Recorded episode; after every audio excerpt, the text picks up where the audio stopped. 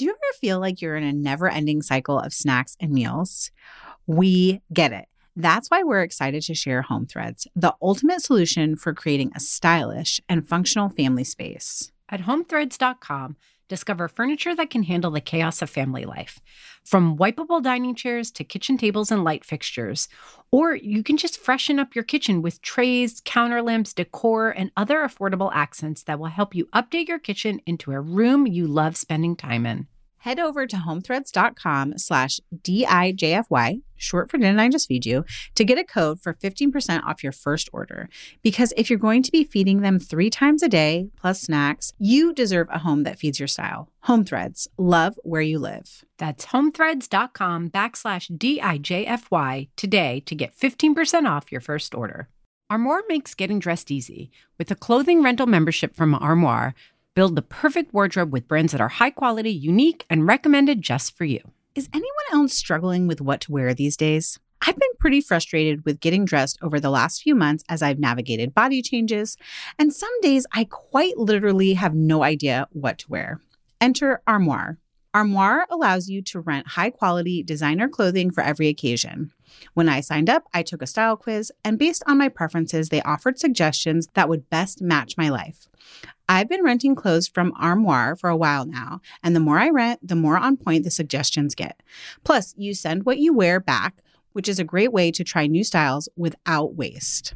Armoire also has such a fantastic range of options. Whether you're planning an outfit for a date night, packing for a conference, or maybe a family event, or just need some updated options for everyday life, you'll be the best dressed person in the room without ever having to find time for an exhausting shopping day. Right now, Didn't I Just Feed You listeners can give Armoire a try and get up to 50% off their first month. That's up to $125 off. Just visit armoire.style slash D-I-J-F-Y. That is armoire.style, A-R-M-O-I-R-E dot style slash D-I-J-F-Y to get up to 50% off your first month and never worry about what to wear again. Try Armoire today. I call it high intensity interval cooking. When you do do that, you come away with a lot of lessons and you learn a lot about the way you like to cook and you learn about sort of this the kitchen ecosystem you can create if you're cooking frequently. And then you can kind of take those skills with you when you aren't doing cooking idea or when you're being a little bit less intentional. Welcome to Didn't I Just Feed You? A podcast about feeding us kids. Hey, I'm Meghan. And I'm Stacie. Stacie, before we jump in, I have a really funny story I want to share. Tell me, tell me. I'll be so quick. Okay. We just had a friend, one of my daughter's friends, over for a play date recently. And they came like around, they came back from a Girl Scout event around lunchtime and everyone was hungry. So I made lunch. I made grilled cheese and like a veggie fruit platter, kind of snacky thing. And I set the table, and every, my kids sat at the table. Our play date sat at the table. Brian, my husband, sat at the table. And then I ran downstairs to get more paper because we were all coloring. And our little play date friend followed me downstairs and she said, Um, I I want to tell you something about why I can't eat the lunch that you made. It's like, oh, okay. Uh-uh. Trying to take her as seriously as possible. She's like, I recently listened to an episode of a podcast about poison and I can't going? eat the lunch that you made for me because I'm worried that you might be trying to poison me. Oh my God. You guys. I literally like I tried to keep the straightest face possible because I just like d- how do you even respond to that? What did you say? I was like I literally was like, well, um to be clear, I'm not trying to poison you. Everyone is eating the same lunch. and, and I said, honestly, I'm not really sure like if I should offer you something else because how would you know I wasn't trying to poison you with something else?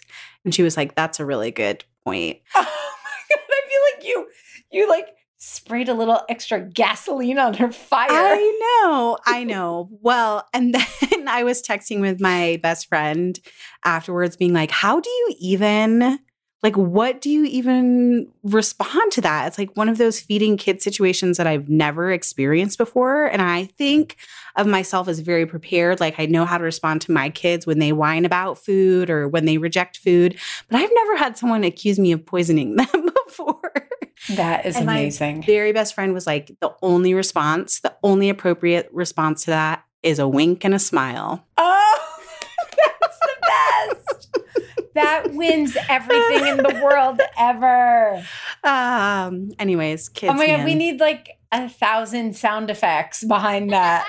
That's the best story. Laughs. A clap and laughs and everybody. I love it. I love it. All right, all right. We have a really great interview about leftovers. Yeah, how do we? I was going to say, like, how do we segue? Just do it. Just just do it. We're just doing it. From poisoning to leftovers.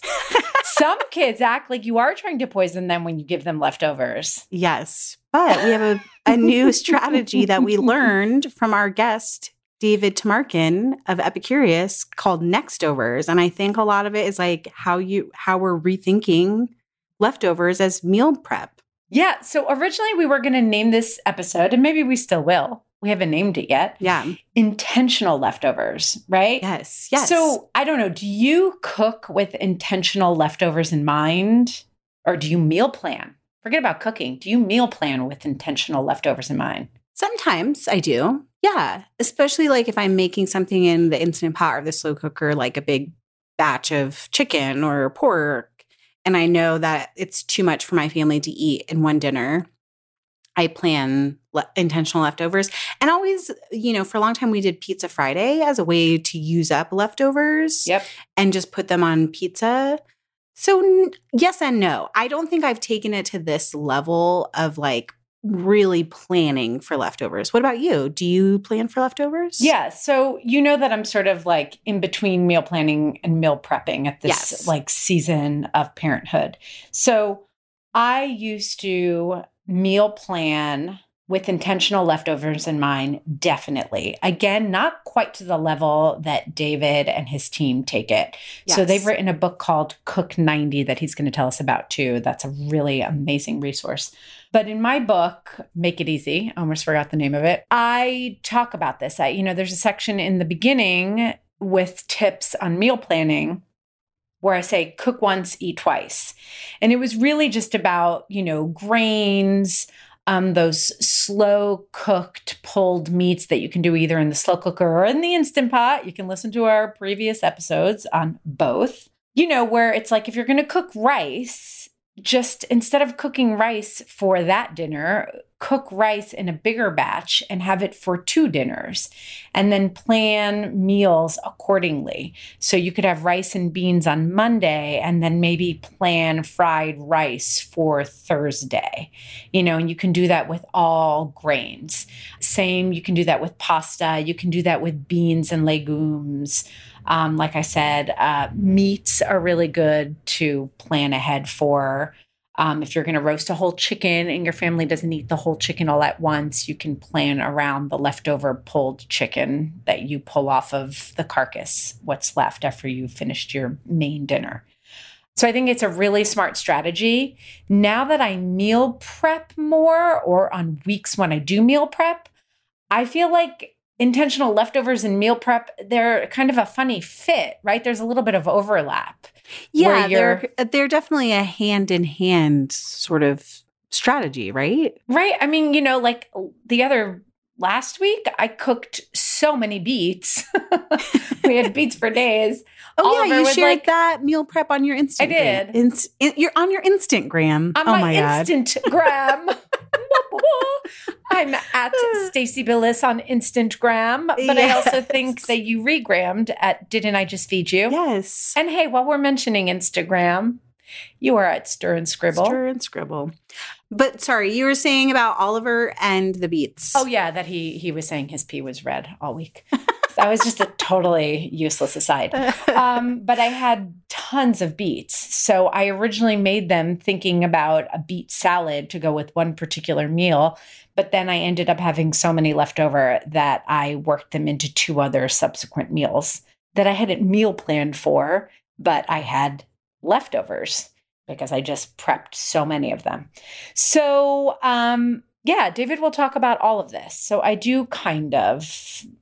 So, Meghan, what are your favorite types of recipes to use for leftovers when you haven't planned around them specifically? Oh, such an on the spot question, Oh, okay, um, frittatas. I'm thinking recently we did a pasta frittata, which pasta is one of those things you always have leftovers of. We had a whole episode about nachos, which we both Yes. love nachos for using up leftovers and getting our kids to eat more veggies.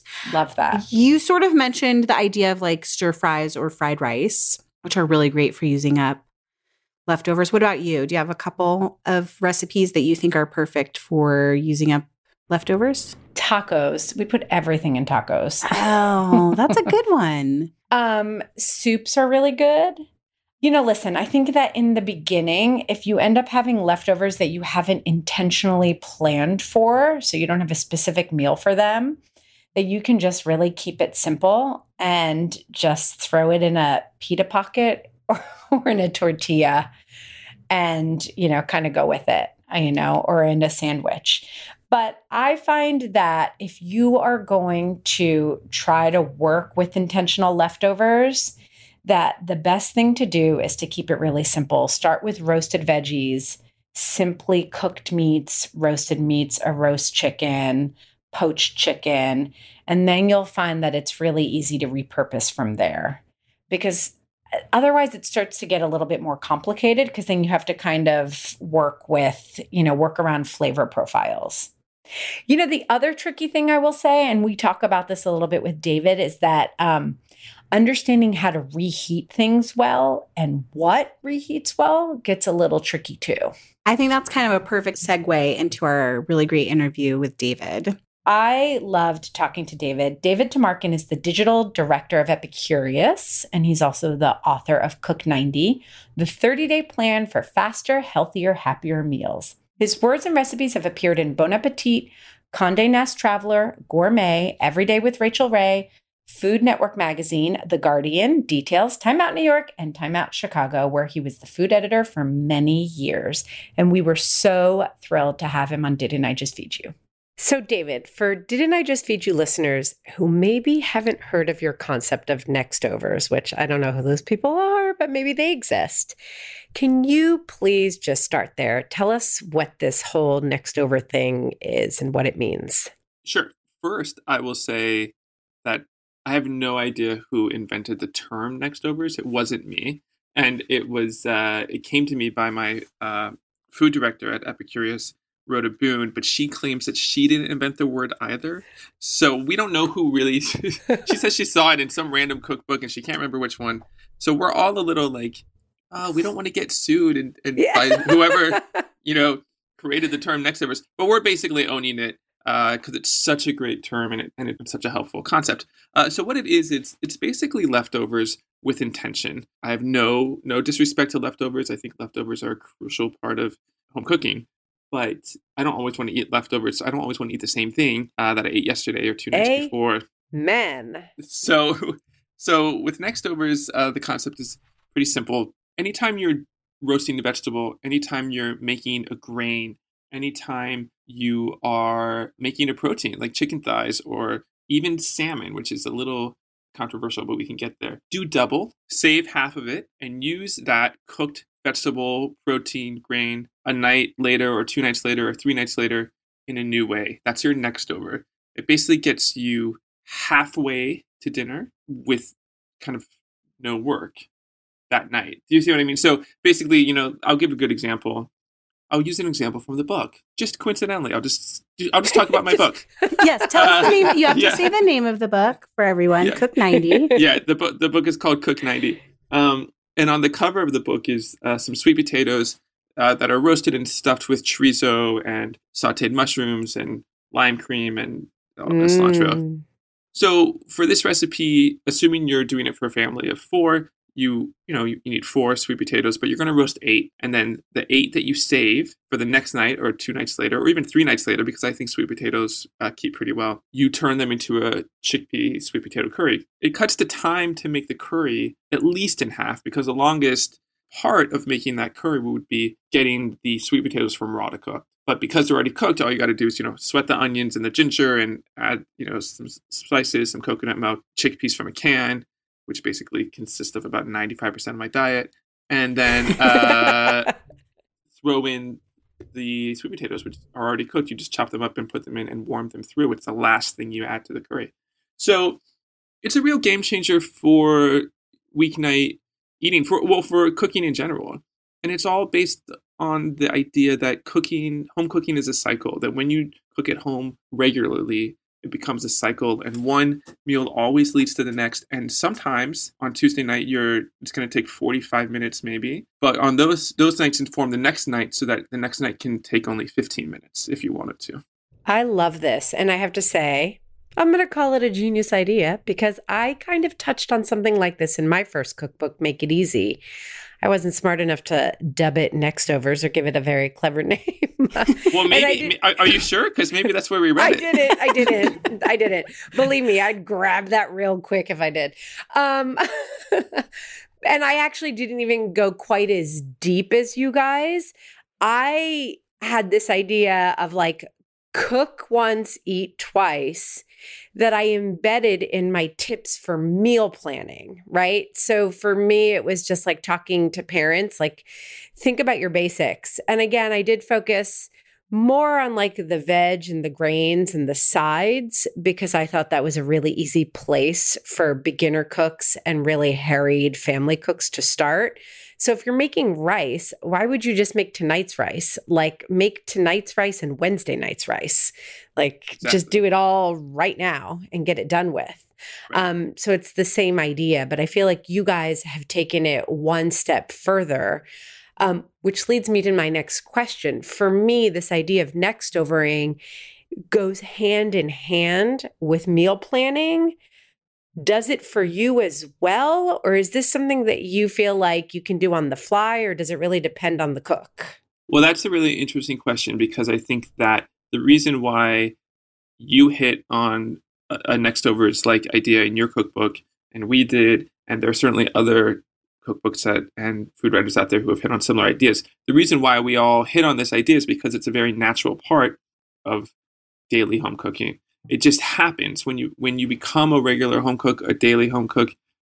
This is just how. I, am I allowed to cuss on this show? I was yes, about to say. Yeah, oh, we like. Oh, okay, cool. So uh, that that's a, that's just how gets done, right? Yes. I mean, that's if you just get into that rhythm. So for me, I I think everything goes back to the meal plan. For me, I mean, I like to only shop once a week. I like to not have the question of what I'm going to eat for dinner. Um, I like to know what I'm making for dinner when I get home from work. I just like to I just like to be prepared. And so for me, the and you know the I build the next overs into my meal plans, and it just keeps me organized. It keeps my cooking as interesting and as fast as I want it to be. Now, maybe later we can talk about. I don't think that all cooking needs to be fast. I kind of don't like the idea that all cooking has to be fast. But I realize it's you know sometimes I do want to cook fast, and, and I can control that with Nextovers but that said, I think that um, Nextover is a great way for cooking on the fly too. I mean, it's basically what you said. Like when cooks just sort of learn that, how do I say this? I guess I guess once you start Nextovering, it kind of gets in your blood, and every time you make a pot of rice, you will never make just one cup of rice again. You will never make just like a little, you know, half a pound of beans again. You'll make the whole pound of beans because totally. you know that there's so many ways you can use it. And, you know, when it comes to rice and beans, you can freeze those things and those, you know, if you can't use it that week. So I think it works for both. I think it works for on the fly cooking and it works for, uh, for, you know, more planned out cooking. I um Stacie and I both like disagree about meal planning and meal prep. Like Stacie's more of a meal prepper than a planner. Like she'll cook a bunch of things on the weekend and then just basically next over those into dinners. Whereas I like to plan and I feel like my weekend doesn't have time for meal prep. But I feel like the idea of intentional leftovers is a way that someone who's a meticulous planner can sort of integrate meal prep into their week. So, what I want to ask yeah. next is what are your favorite dishes to cook as nextovers? I know you said you eat a lot of chickpeas, and we talked about sweet potatoes. I eat a lot of. I just eat a lot of beans. I just. I recently. I finally got into the Rancho Gordo Bean Club. Are you? You know about this? yes. Yes. yes. And we'll link to it in members? the show notes yeah. for anyone who's no, not I'm familiar. Not a member. No. It took me six months or eight months to get off the waiting list. But then I, But you're fi- I here now. finally got my first shipment, and I I have never been so happy. I feel like I know what it's like to you know see your baby for the first time. yes, exactly. I'm like Yeah. I never knew I could love something this much. Love You know, so I'm going to be with you forever until I boil you and eat you. Um, yes. Okay, so um, I love I love that that distinction you guys make between prep and plan. That's yes. great. I'm going to use that, and I will credit you because that's that. That is such a good and interesting distinction, and that's so real. But I've never put words to it before. But you Yeah. guys have, so thank you. I want to. Uh, so the things in um, the things I love to next over the most, the things I think work the best are legumes and grains and roasted vegetables. So I love, uh, you know, it just makes so much sense. Th- These things that take a little bit of time. So you know, certainly if you're going to do something like brown rice that takes 45 minutes, you cook a big batch because that is a big chunk of time. But anytime, uh, I love roasted carrots. I have recipes in the book for um, kind of a sheet pan meal that's that you start roasting the carrots and then you know maybe half an hour through, uh, you throw some pork loin, some spiced pork loins on ten- tenderloins, and then that meal's you know everything's cooked and you save half the carrots and you throw it on a, a flatbread later in the week, sort of like have this carrot Yum. pizza situation. I just think that those things really last a, a long time and they and they sort of age well, if you will. Um, certainly beans and grains do. Rice I love as a breakfast. Any grain I love as for breakfast. I mean, I think that it's so quick if you have bulgur or quinoa or rice in the fridge to just throw that into a hot pan with maybe like some pesto and then put a fried egg over it. Yes. Th- that sounds like cooking, like like a lot of cooking in the morning, but I guarantee it can be done before work. It's like really, it's so easy. Yeah, if it's you about have the rice same already time as like just scrambling some eggs. Oh, definitely. Yeah, oh, yeah, absolutely. And you get that, and you get carbs, and they're Yeah. good carbs and proteins. I have a like. question about the yeah. rice and grains. Do you ever like make a quick porridge or something like that? Like, what are some other ideas that you do with Oh, leftover rice? rice, Yeah. and grains? Uh, for well, okay, so I, I will make anything sweet because I'm addicted to sugar and I love dessert. yeah. So, too. Yeah. so definitely, I love making a, a rice pudding. I think it could be really interesting. I haven't tried this yet, but maybe I will this weekend. Now that I'm thinking about it, I think it'd be interesting to try like a rice pudding with some next over rice and maybe some oat milk, which I'm really obsessed with right now. So I think that could be nice. Uh, so, uh, but then other other things for rice. I mean, rice balls. What do you call that? There's a there was a- Arancini? There's a well, yeah. I was thinking Like arancini. I was thinking I was thinking more of the Oh. Japanese rice ball. But I like grain pancakes. I think are Yeah. really good and easy and fun, especially if you have some like kimchi in there or some, or just regular cabbage, any sort of shredded vegetable.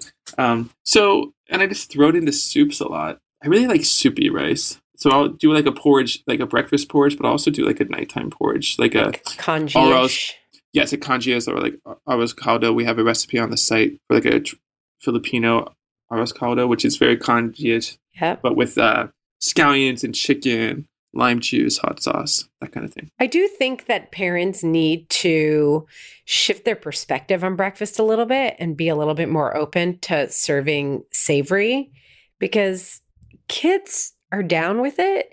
You know, if your kid is going to eat eggs or breakfast tacos, I don't know, my kids do. So then why can't we kind of leverage that into other savory breakfasts? You know, well, what, I- what what do kids usually? I mean, what do you think most parents are making? pancakes, Like, Oatmeal. waffles, cereals, sweet things, oatmeal Right, with brown yeah. sugar. I yeah, mean, I toast with jam. we yeah. serve leftovers for Mhm. breakfast a lot though, especially when I'm like in a breakfast rut of like toast and scrambled eggs and oatmeal. I'll just like for fun make macaroni and cheese for breakfast and the kids get so excited about it. Yeah. Oh. that's kind of nice. I love that. My that's kids don't, but you know, when we went to we went to Hawaii a couple of years ago, and there was one of these like breakfast buffets, and my boys were obsessed with having miso soup with soba noodles Yes. every morning. You could make that Oh. for breakfast. And I was like, oh, okay, well, great, I Okay. know. And it never occurred to me. I'm like, oh That's yeah, a whole note to nother episode. Excuse we me. to have like brec- breakfast Yeah. alternatives. But I want to ask sort of like a contrarian question, which is Are there any foods that are not good for next overing? Oh, like, yeah. is there anything that you just would not save the leftovers of? Eggs comes to mind. I mean, I think people. Oh, oh eggs? No, no. like what- scrambled what eggs. kind of like I would never next over scrambled eggs, but maybe I should. Tell me. Yeah, so I I wouldn't either, but in Julia Turshen's new book, she says that you can use leftover scrambled eggs in egg salad, Oh. which sort Have of tried blew my mind. I haven't. I'm not I'm not completely sold, convinced, but now I I do think it's it. a really interesting. I think it's a really interesting idea. I mean, because scrambled eggs is like one of those things. Where I'm like, how do you how do you save that? You just can't. Like, you just have to eat these Okay. or throw them away. You know, but I'm raising my hand. I'm totally saved. I'm You've one saved of those- us, eggs? Okay, Stacie? so I'm one of those moms that in the morning, if the boys don't eat their breakfast, and I like, I don't know, sometimes, okay, maybe I was in a crabby mood. And I'm like, what? Like, why aren't you eating? Like, I scrambled these eggs. And then I'm like, I'm saving this for when you get home today. Oh. Like, oh, that's going to be the thing you eat before you ask me for like a granola you bar. know, yeah. Z bars and this and that, like every like, you know, snacky thing from the snacky drawer. And, you know, it's not exactly next overing because it's not like a day later, but I've wrapped it up. I've put it in the fridge.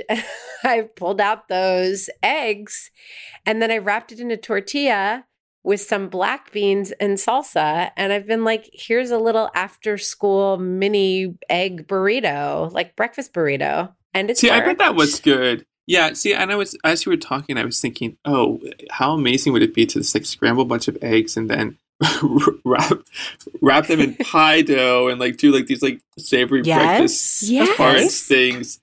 Not that like people are gonna do that on a Wednesday morning, but um, I I do. I mean, I actually I'm sort- think I'm seeing the light. I think that scrambled eggs could work. I think we have a story here. I like this. I There's feel like that nothing we can do you can't I next over, like- is what you guys are trying to say here. I don't know if I agree. I'd like to Okay, be what proven. about- Well, but fish. Okay, fish. That's fish. Yeah, Yes. I you want to know mention about that. fish. David, talk to us about fish. Okay, so I do think people are so weird about that's fish true. just in general, and I, which I kind of I don't really share. Although I will say that I am Mhm. weird about shrimp, but salmon. I think I am a proponent of next overing salmon, and I do have a recipe in the book for next overing salmon. Though I do say that you really have to do it the next day, and you can't reheat it. So basically, what I do is I suggest making a slow roasted salmon. I do it, you know, on a bed of lemons with uh, with a bunch of dill and some broccolini on the sheet tray. Actually, fun fact: no, that broccolini is not on the sheet tray. For many, many iterations of the book, it was on a sheet tray, and we tested that recipe so many times, and it just became one of those recipes that like would never end. Like each time someone would test it, they'd be like, "Mm, "I think it should be steamed. I think it should be sautéed. I think." And like I was like, I kind of liked it roasted, but now I feel so insecure because no one else liked it roasted. And I kind of wish I had kept it roasted because Alison Roman does it roasted in the Times all the time. I'm like, see, if she can do it, I can do it. Anyway, so that's just if a tangent. Alison Roman does it, I feel, I mean, I kind of. We just yeah, I'm need to give of it a like, if she can hashtag, do it, David. then the broccolini. That's what you need to do. Yeah, but- yeah, there We're you gonna go. make it broccolini, viral. We yeah. are. Yes. so anyway, so so doing some some slow roasted salmon, which I you know recommend taking out when just when the salmon's done, so it's you know it's really moist. I guess I even though that sounds Yes. weird, but you know what I mean. and um and then I do think that that that next over as well it, because the next day you know you stick it in the fridge. The next day you can use it cold. And what I do the next day is I put it in a uh, sort of a grain bowl situation where the grain is chickpeas. So I sa- sauteing chickpeas with some za'atar, and then just putting that in a bowl with some some greens and some sliced radishes and some cold flaked, you know, sort of almost juicy, I'll say, salmon. And it's this very lovely bowl. Going to dress it with, I, th- I forget what it is, but it's probably just a very simple lemon vinaigrette. It's delicious and it really works. And, it, and it's very fast to do that because all you have to do is heat up the chickpeas with some spices. So I think that salmon can work and, and we can get over our aversion to day old salmon. Now, I don't know about any other fish. I haven't, I'm, I'm not going to, like a whitefish or swordfish stick. I mean, I guess I would sort of keep it around, but I wouldn't heat it back Because you up. think it would be dried out. What if you turn it into like a cake though, or some kind of like patty or burger? Oh yeah, absolutely. Yeah. yeah, No, that's that. I think it would be really great. I also think that again, you could you could throw it into a soup or to a brothy situation uh, to kind of warm it up gently there. Yeah, I think that you, or or chowder. Actually, I have made like a very fast chowder from um I had some leftover I don't know what it was I want to say it was halibut or something but that I had I had leftover I had some frozen peas I had leftover halibut I had some cooked potatoes in my fridge and I just you know I had chowder in about you know 10 minutes So I feel totally comfortable with this. I think I use salmon, and if I cook salmon the day that I get it, I feel comfortable even leaving it for two days later. I agree with you that you can't reheat it though, because then it's just like way overcooked. Um, yeah I think it's so, it's such a delicate thing to Yeah. anyway you know that it get, get overcooked so easily I just feel like it just I don't know I think I was traumatized by a place I worked where a woman would come in and she would microwave fish from Oh, her previous night's rough. dinner and I'm just like what are you doing like it's just so I just feel like that turned me against reheating old fish But I have a question about steak because I feel like one of the beautiful things about steak is cooking it just right the first time. Mhm. Mhm. And then I don't understand how to reheat steak without completely ruining it. So the only way that I've ever next overed steak is cold in salad, like cutting it really, Yes. really thin right and then putting it on top of a salad, which Right. my family likes. But do you have any other suggestions for steak or a meat that you just cook just right? Yeah, I have I have suggestions, but I don't. They're they're cold. It's the same thing. I Yeah, agree with you completely. So, like in the in the book, we we next over uh, steak in a soba noodle salad, which is really Mm. delicious. A cold with like a this tahini dressing, and then in Bon Appetit, the February issue, I did kind of a new next over. It's the same same starting recipe, like some seared steaks, but I did an, an open faced sandwich. So basically, it was very, you know, slicing the steak when it's cold, which of course you can get it so lovely and thin, and then sort of keeping it on the counter for as long as you can to let it temper. But then just pairing that, layering that on bread or toast with a bunch of mayonnaise, and then putting a nice like fennel, very thinly s- uh, shaved fennel salad on top, which I thought was really, which you know, if I say so myself, I thought was really lovely. So, um. so I totally agree. Yeah, steak steak is. I mean, I want give me a steak sandwich or give me a, a cold steak noodle or something like that.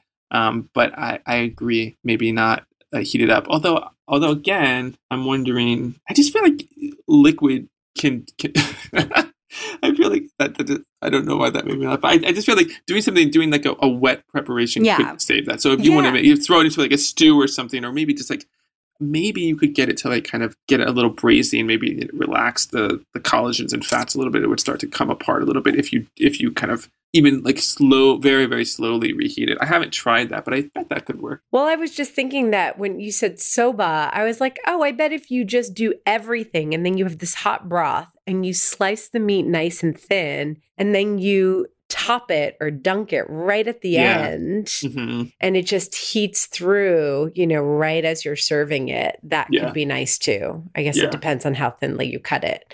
But that way you get the heat to sort of like warm up the meat and, like you said, sort of like relax the fat, but not heat it through to the point where you're cooking it more. Yeah, yeah, I think that could be good. And I'm thinking of like all like you could do like a Vietnamese type thing, kind of like a, a pho ish soup.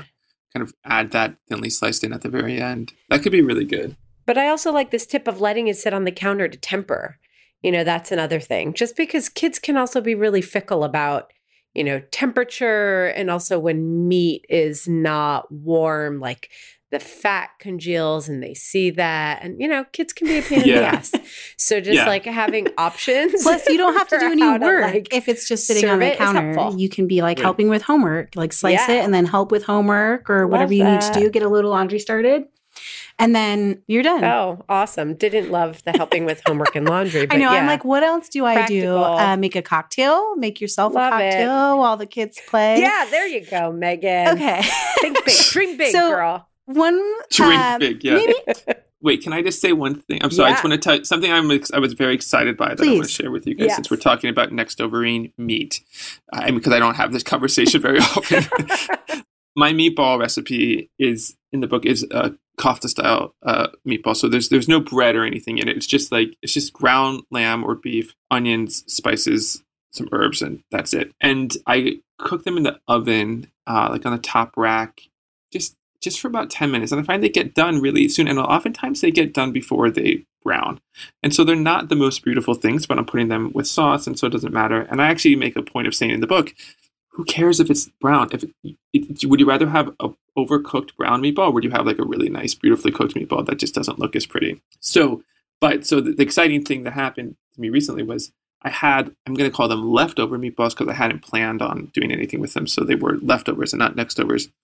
But they were because they had not I hadn't cooked them in a skillet and, or I hadn't taken them too far in the oven. They would since they hadn't browned on the edges, it worked perfectly. I crumbled them and got them crispy in a pan and oh. used used that for what did I do with it? I know I put it on my Instagram, but I can't remember. But it was I I, I was sort of channeling a recipe, uh, actually channeling uh, Alison Roman recipe from her book, where it's like crispy lamb with with some more chickpeas, and she has to mix a little bowl with it. So I was doing something like that, but I thought that was re- it worked so well. I thought I and I thought, wow, this is so weird that you know I'm re-cooking. I'm actually cooking the hell out of this meat again, but it worked because it wasn't overcooked at first. There was nothing crispy about it in the beginning. It was just like cooked, but it was soft basically, and then kind of just changed the nature of it by just getting crispy, you know, fat rendered out of it. And so that was really good, and that was a very exciting next over for me. I love this. I just went to your Instagram, which um, we'll link to in the show notes. Okay. Yeah. What did I do with it? And you, you put it on top oh. of hummus. And I'm going to tell you why. Oh, yeah. I'm being specific about this because in my cookbook, Make It Easy, I also have a list of like my 10 favorite no cook meals or like low cook meals. You know, this, yeah. You did cook this a little bit.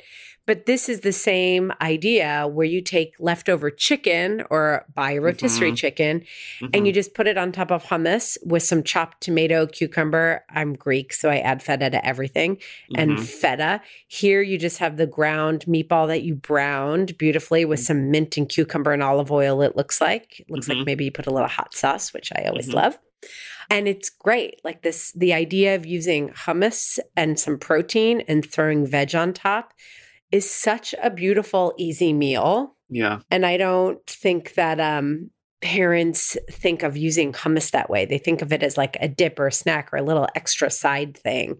And actually, like this can make a meal. Like it's the foundation of a meal in a lot of cultures. Um, totally. Um, and it's beautiful. Bon Appetit had a really great way of putting this in the words when they were talking about yogurt, Greek plain yogurt. They were they call it yes, the yogurt. I just moat. read that. Um, so like getting that yeah, wasn't I thought that was so smart, like, and also it made me yeah. mad because there are colleagues, and I'm like, why did you think of that and not me? But yeah, doing that with anything, hummus, uh, white bean puree, uh, you know, obviously yogurt. What else could you do with it? I, I, know we came up with some others in a meeting recently. But anyway, I love that idea, and I do. I think you're right. A lot of people aren't hip to it yet. Yeah, beautiful. Did you have another thought on next overing meat? I'm excited about the meatball tip because we have a forthcoming no. episode that's all about meatballs. And actually, we have like a whole thread in our listeners group where it's all these parents just being like, yes, meatballs because I can sneak veggies in, meatballs because they do leftover well, depending on how you cook them, um, meatballs because I can like dress up yeah. anything any kind of meat, whatever's on sale, yeah, and turn it into right. dinner. But we really hadn't talked about the idea of like changing the shape of the meatball once it's cooked and crisping it in the pan. But it does sort of lead into the next question, which is like, what do you think is the most important shift or like mindset that you need to be in when it comes to mastering next over cooking? You have to be in a mindset of uh, in an organizational mindset. I mean, it, like I said before, it really is all about being intentional about your cooking. And next over, I should I should say that um, when we talk about next overs here at Epicurious, we're usually talking about it in the context of Cook 90, which is our which is you know what the book is based on. It's our uh, January challenge, although you can take it any month, where you cook everything you eat for an entire month, every breakfast, lunch, and dinner. And in order to do that, in order to be be successful that you have to be really organized. And it all goes back to the meal plan which then leads to the shopping list which then leads to the next overs all this stuff. So when we talk about next overs we are specifically talking about a, a mindset of okay i'm going to be i'm going to get my cooking life in order and i'm going to be really aware and i keep on looking for another word for intentional but that's just the best one just intentional about the way i cook and the way i and and what's coming in and out of my fridge so I don't think that's the way people have to cook all the time. But I think when you do kind of make an exercise out of them, when you do do what I, I call it high intensity interval cooking. When you do do that, you come away with a lot of lessons and you learn a lot about the way you like to cook and you learn about sort of this the kitchen ecosystem you can create if you're cooking frequently. And then you can kind of take those skills with you when you aren't doing cook 90 or when you're being a little bit less intentional which again i go back and forth you know like in the summer i'm much more of an improvisational cook and i don't know what i want to eat and i don't know if i want to eat at all i just might want to drink you know so it goes back and forth but but when it comes to next overs, I think you got to be in an organizational mindset. I think that's a great point because this idea of, you know, having different seasons with the way that you cook is very real in family life. You know, both within a year, you know, because summer, it's the same thing, whether you're a parent or not a parent you know, everybody just wants to relax, you know, whether it's because you're sitting by the pool with the kids and you don't care and you just want to get as much outside time as possible, or you just want to hit the bar after work with your friends, you know, and you come yeah. home and you've already had two margaritas. whatever right, the right, case may right, be. Um, but then also there are like bigger seasons. Meghan mentioned earlier that she's more of a meal planner. I used to be too, but her kids are four and seven Mine are nine and 12. I now have shifted to being a meal prepper only because our life is much more variable. You know, my 12-year-old called me at 3:30 and was like, "Oh, I'm going to go out with my friends after school" because now he's mobile around New York City on his own and, you know, all of a sudden our afternoon schedule was totally different. Mm-hmm. And he's going to grab pizza with his friends. And, you know, well, there goes dinner. So meal planning just isn't practical for me anymore. So, you know, just I love the idea of being in an organizational mindset because I think that that feels like less pressure. Mm-hmm. Also, something that I don't think a lot of people who don't like to cook want to hear but really, a lot of it is sort of muscle memory isn't quite the right term, but so much of it is just getting in the kitchen and cooking. Yes. The more you do it, the more it's just like circling back to the very beginning of our conversation and what you said.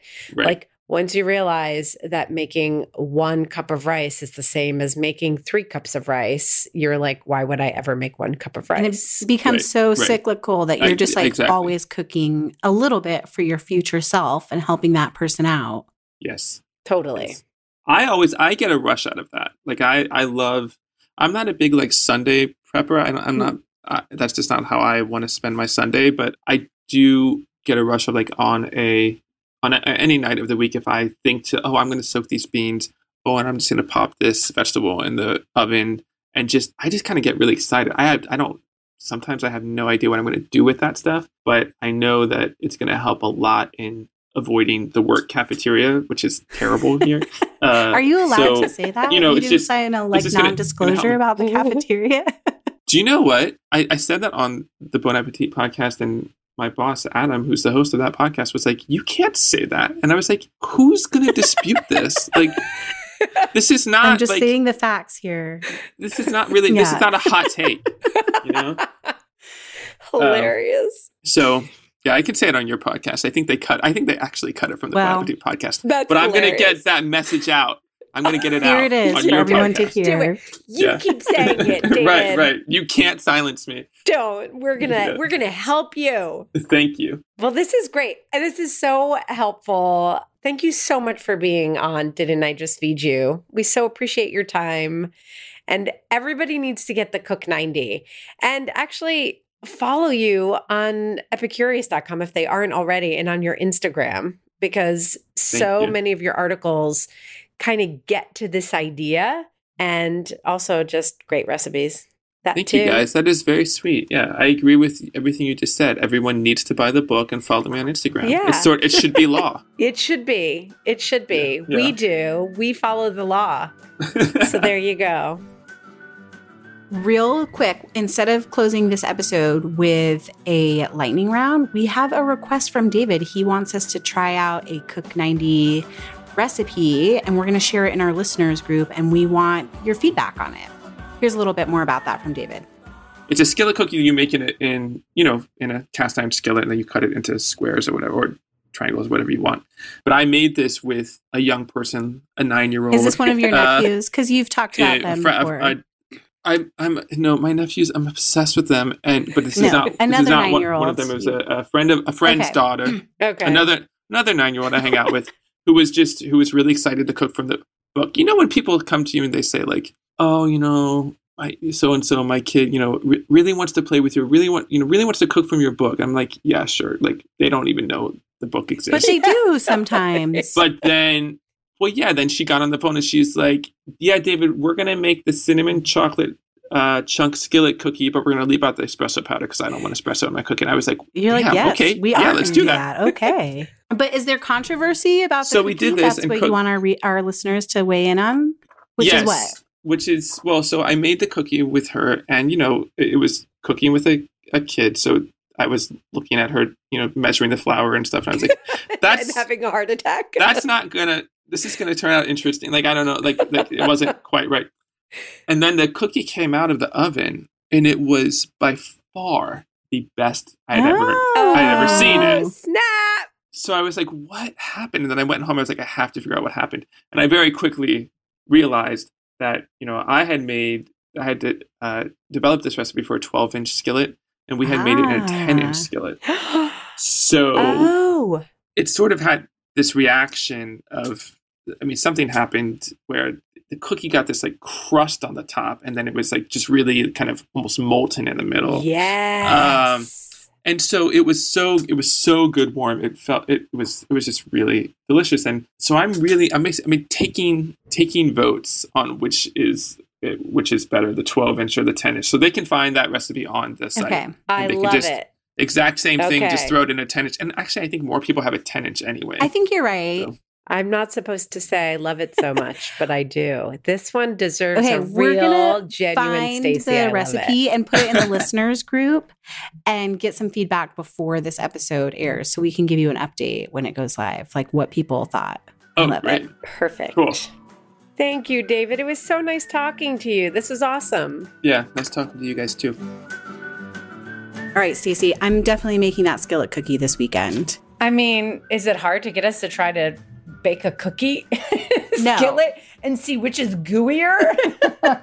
Also, for me, it's a perfect segue into my top three food emojis from this week because guess what? cookie. One of the, one of them is a cookie. um, but what are your top three food emojis from this week, Stacie? Not a cookie. Not a cookie. Oh, you're living healthy over here. I mean, sort of. It starts with pepperoni pizza. But although I have to say, okay, I feel like this is a very Brooklyn. I've got a very Brooklyn emoji set this week. Okay. A slice of pepperoni pizza, sweet potato, and a salad. That is, that's a healthy Brooklyn diet. If you Yeah. ask me, right? It's healthy food and pizza. Pizza is considered healthy food in Brooklyn. Boom. How about you, Meghan? Um, I feel like mine should have included a potato to be very Boise centric, but it doesn't. It's just a chocolate chip cookie, a burger, and broccoli, which at some point we're going to have to talk about how broccoli seems to be the only green vegetable that my kids will eat right now. And I'm so tired of it. Like, I need some Yeah. new broccoli ideas. Maybe we should ask that in our listeners group. That's too. a great idea. All right. All right. The only broccoli, not even string beans? Uh, Emmett likes green beans, string Okay. beans, but not always right. Ella. But right. Broccoli, right. both of them will eat. So it's like I feel like we're eating it once, twice a week. That's funny. My kids are both anti broccoli right now. It's a season, right? And my and my 12 year old too. I'm like, really? Are we over refusing certain vegetables? Like Yeah. grow up. Just eat it. Just grow up. You're 12. How's that on a note to end on? it's beautiful. I Do love you like it. that? I do. Grow up, 12 year olds. Come on. You're practically an adult now. And on that note, Tell us where tell us where we can find us, Stacie. Find us as Didn't I Just Feed You on Instagram and Facebook, where you can also join our private listeners group. The answer to the secret question is whiskey. Most importantly, subscribe to I Just Feed You so you don't miss an episode. And if you like what you hear, we hope you do. Tell your friends about us and leave us a review on iTunes. It makes a really big difference. And just so you know, we read every single review and we send them to each other too. We're like, how great is this? I know, we love you guys. Can we, We just really pause and do. say that? We love you. Aww. Our music is Good Old Times by Alex Cohen, provided by Jamendo. A huge thank you to our editor, Jeremy Enns, and the team at Counterweight Creative. I'm Meghan. And I'm Stacie. Stay sane and well fed until next week. Thanks for listening. Don't forget to smash all five stars on iTunes and subscribe to Didn't I Just Feed You, a podcast about feeding us kids and families. Mommy needs snack.